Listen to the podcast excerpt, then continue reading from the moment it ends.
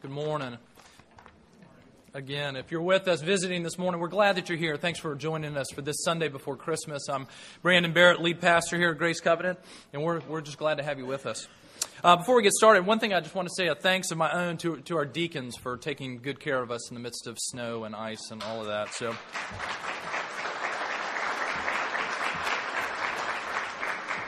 As I got the early morning calls and uh, knew they'd already been out here working, I was just reminded again of how well they take care of us. So thanks. Uh, here we are in the fourth week of Advent, the Christmas, the Sunday right before Christmas, and so we're going to uh, just go out on a limb and we're going to read the Christmas story from Luke chapter two. We thought that might be appropriate for us to do. So if you'd like be turning in your Bibles there, we're going to be reading Luke chapter two, verses one through twenty. You'll find that on page 857 if you happen to be using one of our pew Bibles there. Let's pray together, and then we'll read. Let's pray. Father, we uh, come before you and your word this morning. Um, all of us, from wherever we're coming in places of faith, all of us getting geared up for Christmas this week. Uh, and many of us may be feeling lost in the rush. Uh, people, we are people very much in need of, of hearing from you. And in the midst of the craziness of Christmas, we're in people who are in need of being reminded of um, what you tell us about Christmas. Being refocused again on what it is that we are celebrating, the opportunity that we have before us. Um, we need you. So, would you meet with us today by the power of your Spirit? And we pray this in the name of Jesus. Amen. Luke chapter 2, verses 1 through 20. In those days, a decree went out from Caesar Augustus that all the world should be registered. This was the first registration when Quirinius was governor of Syria. And all went to be registered, each to his, home, each to his own town.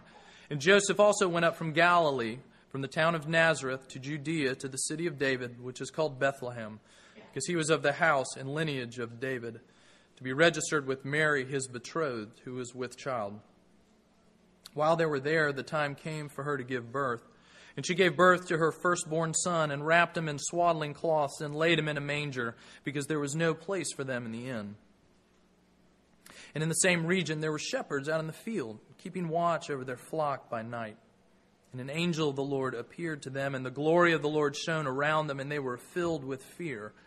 And the angel said to them, Fear not, for behold, I bring you good news of great joy that will be for all the people. For unto you is born this day in the city of David a Savior who is Christ the Lord. And this will be a sign for you. You will find a baby wrapped in swaddling cloths and lying in a manger. And suddenly there was with the angel a multitude of the heavenly host, praising God and saying, Glory to God in the highest, and on earth peace among, among those with whom he is pleased. When the angels went away from them into heaven, the shepherds said to one another, Let us go over to Bethlehem and see this thing that has happened, which the Lord has made known to us. And they went with haste and found Mary and Joseph and the baby lying in a manger. And when they saw it, they made known the saying that had been told them concerning this child. And all who heard it wondered at what the shepherds told them. But Mary treasured up all these things, pondering them in her heart. And the shepherds returned glorifying and praising God for all they had heard and seen as it had been told to them. This is the word of the Lord, and it's given to us for our good and for His glory. When I think about Christmas, and as I entered Christmas season, uh, I feel like there's, and it, maybe you feel this too, that, that there's this tension involved in Christmas and our expectation of Christmas. And, and, some of that's for us, maybe personally, and some of it's cultural.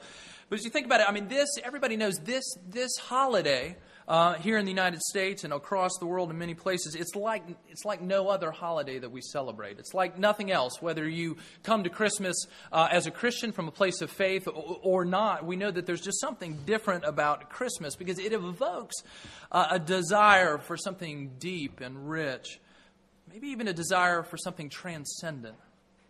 There's this desire somehow for things to be made right in our lives, for there to be the presence of joy. There's something about Christmas that digs down that deeply into us. And you may well know someone, or, or honestly may be the person that, that you, that you can think of, you point to and say, well, this person doesn't care at all about Christmas. In fact, they're cynical about Christmas. But don't you see, even our cynicism sometimes belies the expectations that we have under the surface because we're only cynical about the things that we feel like have deeply disappointed us. See, Christmas grabs hold of something deep for us. So, on the one hand, we've got this uh, deep desire, but on the other hand, we're just distracted by so many things. Christmas is one of the craziest times of year. And so we're, we're, we have got this desire, and in many ways, we're, we're scratching for that itch in all kinds of different places in travel, in stuff, in time with our families.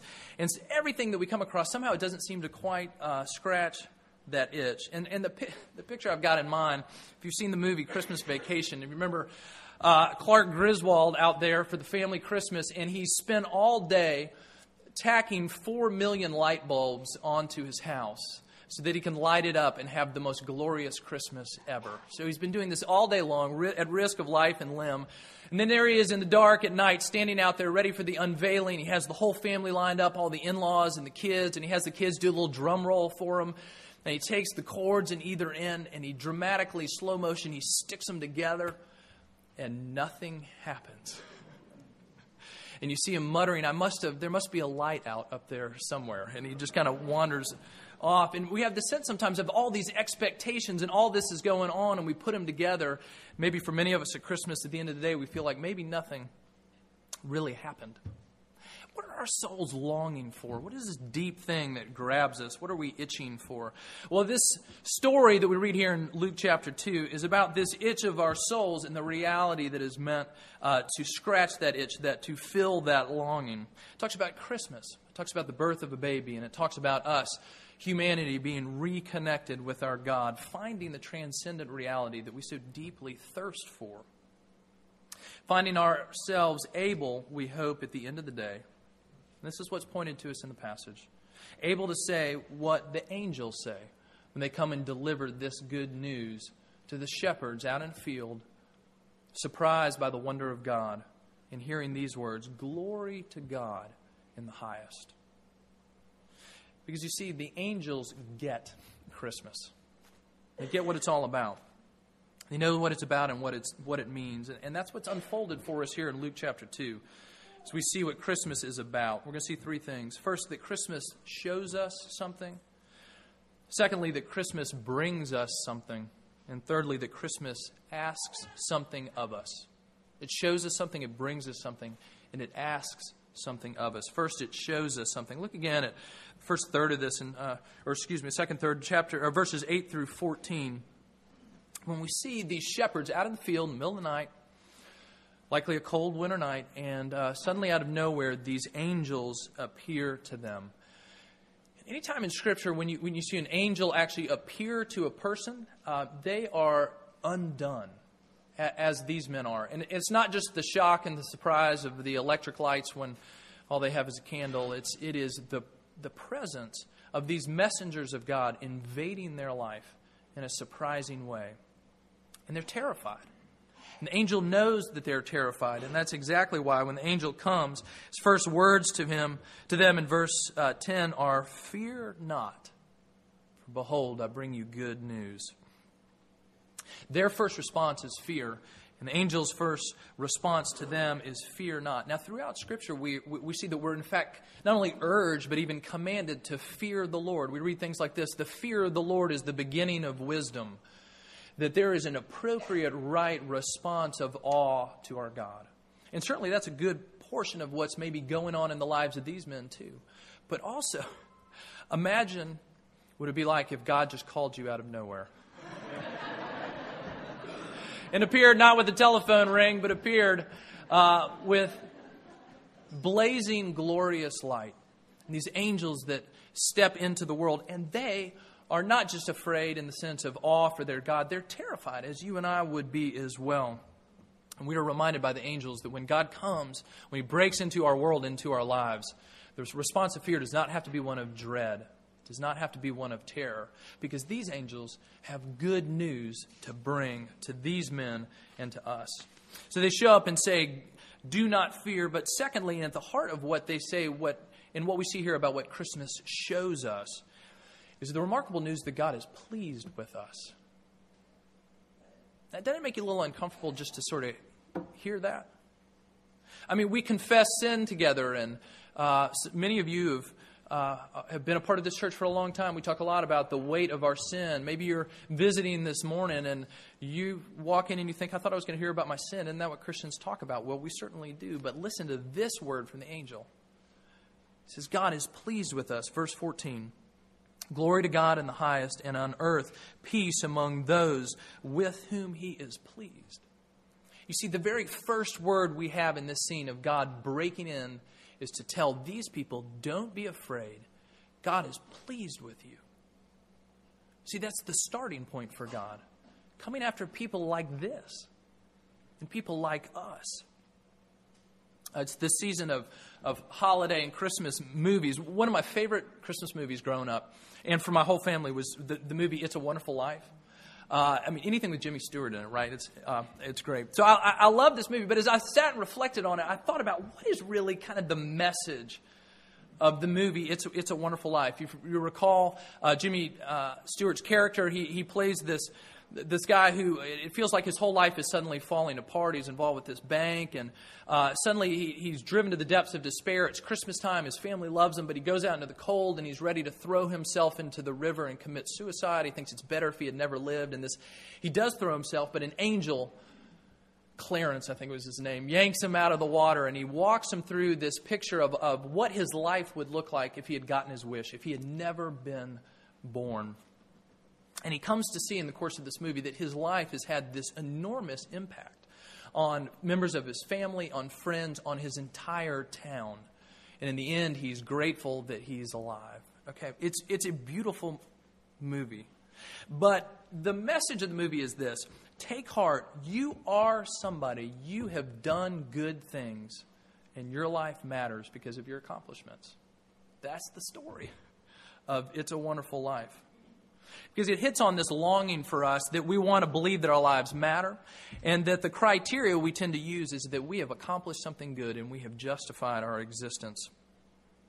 We want to take heart because deep down we want to think that we've been good people. But you see, when the angel comes and declares this good news of God's pleasure, he comes and tells them this Take heart, not because you are somebody and not because you've made a difference, but because God is somebody.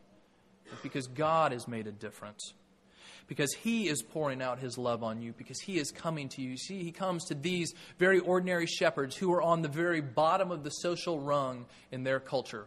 Despised by most people, their testimony was not accepted in court because they were considered to be untrustworthy. They were not allowed to participate in temple worship because they were outside all the time and could not keep ceremonially clean. God comes to these people, these people on the very margin of society, and He says, Fear not. God is pleased with you. God's first word is His pleasure poured out on you. Not because of your track record, but in fact, in spite of it. Now, we've got other Christmas ways of saying this. Um, you know well the song uh, Santa Claus is Coming to Town? Here's how it goes You better watch out.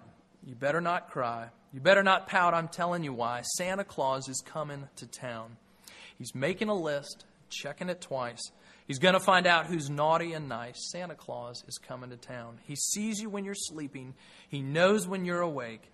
He knows if you've been bad or good, so be good for goodness sake. Do you see this picture of Santa Claus? He is omnipotent God who sees you every moment, except he's not necessarily pleased with you. And at the end of the day, at the end of the year, is it going to add up that you actually have presents under the tree or ashes and switches? You see how very opposite this is of what the angels say, which is God does see. God knows it all. The dark part's even better than you do, but it says his first word to us is that he is pleased with us, that he's chosen to be pleased with us, that he's chosen to come after us in love. You see, God show, Christmas shows us this that God is pleased with us not in the sense of being proud of our accomplishment, but in the sense of choosing to shower upon us His pleasure, even though we don't deserve it and can't deserve it, even though we can't earn it, we can't live up to it, even though we haven't. In Christmas, we see God taking the first step, making the first move, coming to us. You see, Christmas shows us something. The second, though, we see here, Christmas also brings us something. It's a time of giving gifts. But it's not the kind of gift that we uh, tend to expect. Think about some of the presents maybe that you're expecting and hoping for for Christmas this year for yourself. Um, along the line of, of Christmas movies. Maybe you've seen the movie the, the Christmas Story, and there's a little kid Ralphie growing up, and all he wants is an official Red Ryder carbine action 200 shot range model air rifle. And every time he shares this, you know, this news of what he wants, including to Santa, everybody looks at him and says, "But you'll shoot your eye out."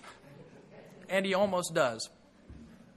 But see, Ralphie, in the middle of wanting this air gun, what's he thinking? Somehow, if I get that, something will be right, and it'll be complete, and I'll be satisfied, at least for a while. You might not want a BB gun. Maybe you want something else this Christmas, and maybe it's not a thing. Maybe what you want is something different for your family. Maybe you want an interaction like never before. Maybe you want to be able to go into extended family this Christmas and not feel the old wounds, or not feel the old arguments, or not feel the ever present tension. What is it that we too are longing for and looking for Christmas to bring us? Because as we said, Christmas digs down deep to these things of our heart and lays them out on the table for us and says, We are wanting this. Is it what we need and where are we going to go with it? These angels come and say that Christmas does, in fact, bring us something.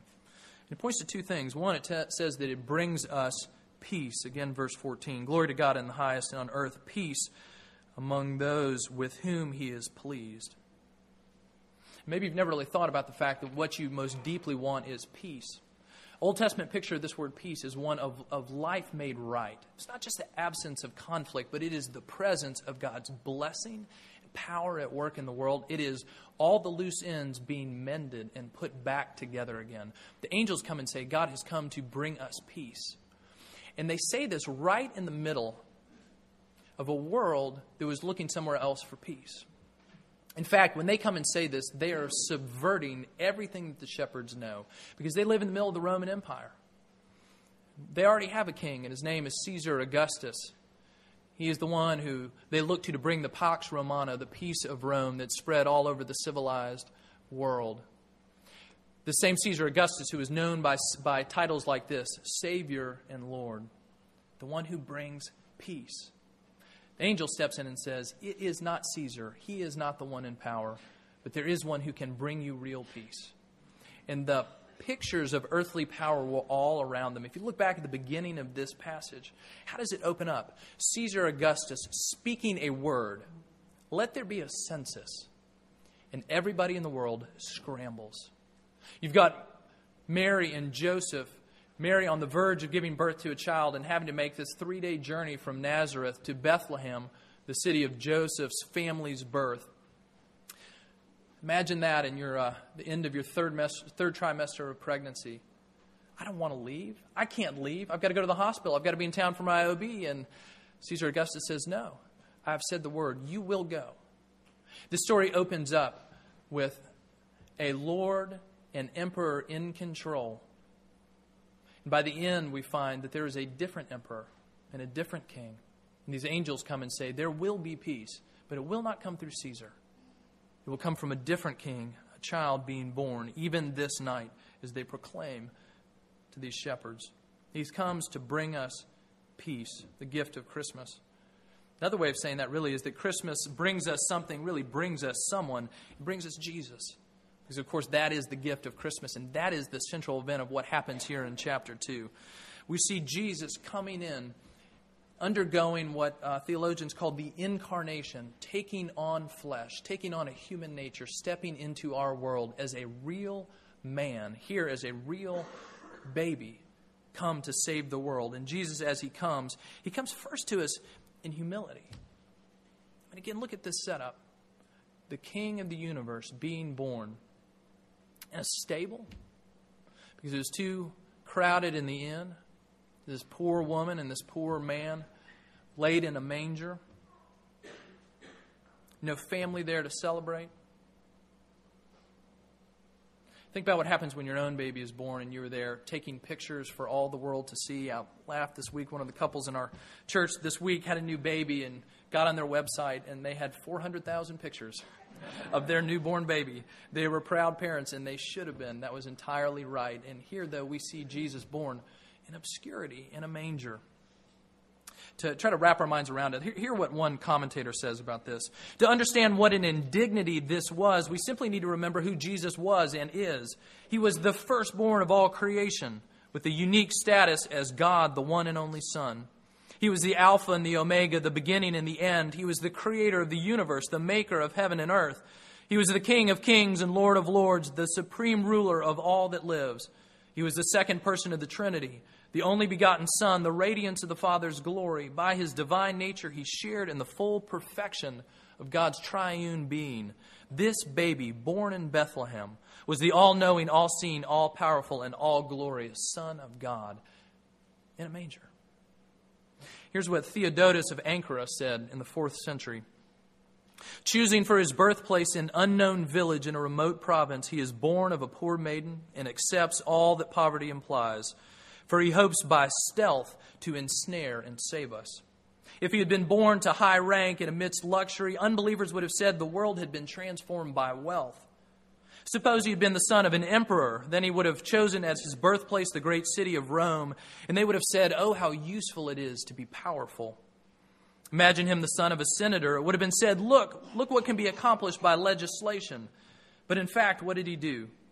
He chose surroundings that were poor and simple, so ordinary as to be almost unnoticed, so that the people would know it was the Godhead alone that had changed the world.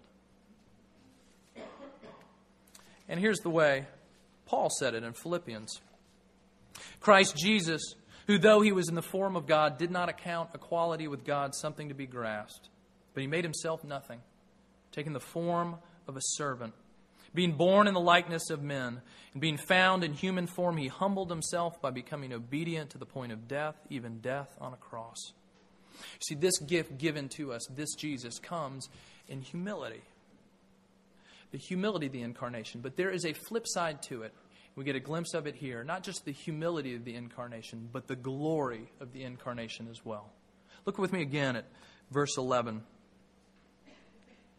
The angel says to the shepherds, For unto you is born this day in the city of David a Savior who is Christ the Lord. The glory of the incarnation. This is the only place in the New Testament where all three of these words occur together Savior, Christ, and Lord these three terms of glory for Jesus. As one commentator says, Savior points to his role as deliverer. Messiah or Christ points to his office in terms of the appointed, in terms of the promised anointed one of God. And Lord indicates his sovereign authority. These three terms talks about him as Christ. The Old Testament term behind that is Messiah, one who has been picked out by God for a special purpose. In the Old Testament, priests were anointed by God and prophets were anointed by God. And they look forward to a Savior who is going to be anointed by God, the Messiah. And the angel comes to these poor shepherds out in the middle of nowhere and says to them, The Messiah, the long awaited one, has come. God's anointed, chosen one has come. And you're going to go find him in a manger. Go there and look for him. It says he is Christ, also says that he is Lord. He is King. And in the full sense of this word, though these shepherds might not have really grasped it in this moment, but we see it as it unfolds in the book of Luke, that Lord is none other than God Himself come to flesh in the person of His Son, the Lord. God, here, breaking in to our dark world. Go, you're going to find the King in a manger. You're going to go find the one who will subvert all other power the one who truly is emperor, the one against whom no one can finally win. Our King who reigns and will reign forever, a baby in a manger. He's Christ, He's Lord, and He's Savior. Says, Here is the one who will come and save you and give you a salvation that reaches to the deepest points of your actual need. Not just for emotional fulfillment, not just for material possessions, but much deeper. He will come and heal the rift that marks your life, your separation from God. He has come to bring salvation. The angel says, That baby that you're going to go find tonight, he is Christ, and he is Lord, and he is Savior. They're going to go and find this baby wrapped in swaddling cloths, lying in a wooden manger. What they don't know, but our author Luke does, is that the same baby, wrapped in swaddling cloths, lying in wooden manger, one day would be wrapped in burial cloths, lying in a tomb, so that he could accomplish what is said right here Savior. But even that, not the end of the story. A Savior born here, but raised to life for our redemption for our healing, for our salvation, these angels come and say, This is the one who has been born to you. So Christmas shows us something and it tells us something. And then finally, Christmas asks something of us as well. You know, there's, there are some things that we are told, and there's some news that we get that you can just sort of let slide and ignore, and others that you have to pay attention to, right? I mean, you know this experience when you turn on the when you turn on the nightly news or you read the newspaper. Think about the stories that you've heard and don't remember, or think about when you open up the paper in the morning, the articles that you don't read, or maybe entire sections of the paper that you don't read because there's news there, but you know it's not news that you need to know. But there are other things that we're all told in life that can't be ignored. That as soon as you hear that news, everything changes. And whatever you do next, However, you respond to that news, it is a response to that. There's a fork in the road, and everything is now defined by that, whichever way you go. This is the kind of news that comes to us in Luke chapter 2.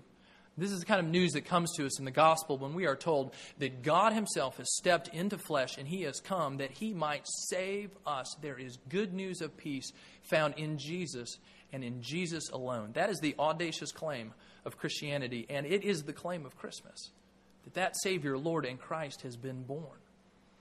And so, as soon as you hear that news, whatever you think about it, then you have to realize on its own terms that is news that cannot be ignored. Even if you feel like you're on the outside looking in, here are all these people that think we're desperately in need of, of restoration with God, and there's only one way to find it it's in Jesus. And that's what I'm being told about. Don't you see? There could be nothing more important than that. And as you hear that news, we go in one of two directions. We move towards this one, this Jesus, this Savior, Lord, and God, or we move away. And that's the decision the angels have as well. Here they are, they see this appearance of angels, and what do they do? They then have to decide what to do next.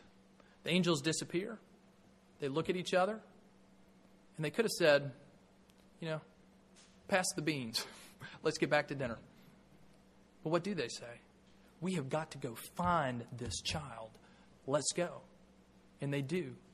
They respond. Everything is different for these shepherds now. We see several responses here. Verse 18 when they come to Bethlehem and they find this baby, they begin to declare the things they've said. And it says that everybody who heard these things wondered. Another way of translating that would be that they, they marveled. And the picture here is that you've got this however sized crowd of people that have heard this news from them and they kind of scratch their heads and say, wow. Few weeks ago, many of us were at. Uh, uh, at Grand Illumination in CW. And you know that, that feeling you have after you see this, this sort of big uh, fireworks display. You just kind of look around, everybody in the crowd goes, wow. And then what happens? Most of us shake it off. And we go back to our cars, and the magic's gone, right? You've got a crowd here that wonders, and we don't know what happens next to him. But then you see, we see Mary who responds. Verse 19, what does it say about Mary? She takes these things that were said to her and she treasures them. She ponders them in her heart. In other words, she takes the things that have been said to her and she takes them in. She begins to chew on them and reflect on them. As we'll see, Mary, in fact, spends a lifetime chewing and reflecting on this news that has been given to her about her own child, her newborn baby Jesus. She takes it, she grabs hold of it, and she tries to plumb its depths. And then finally, we see the shepherds not only have they come to Bethlehem and given this good news, they get the, they get the last note in this story. Verse 20. The shepherds returned, glorifying and praising God for all they had heard and seen, as it had been told to them. First, they see angels coming to them in glory, telling them about the glory of God. And what does it say at the end? They have been changed, and they leave glorifying God, responding to, uh, to Him, because the gospel asks something of us that we have to respond. In fact, not only are we called to respond, we're called by Jesus to respond in a particular way, to turn to Him, to recognize the fact that He is King, and to begin to live our lives ordered around that central reality. God Himself come in the flesh, the King has come, and He is now our King. Don't you see that changes everything? And it started right here. This Christmas morning, out in the middle of nowhere, in a manger, and the glorious God stepped into flesh so that we would not be left in the cold and in the dark and in obscurity, but instead be brought into the very heart and home of our Father. Let's pray. Father, we do pray as we come to Christmas this week that this story would again shine brightly for us, or maybe for the first time, shine brightly for us that we might see and give glory to you, Jesus, King of kings, Lord of lords, Prince of peace, mighty God, Savior. This week, even, open our eyes and give us true and deep joy this Christmas in the middle of whatever situation we are in, a joy that is rooted in you, that we can know and be children of the King. And it's in the name of this Jesus we pray.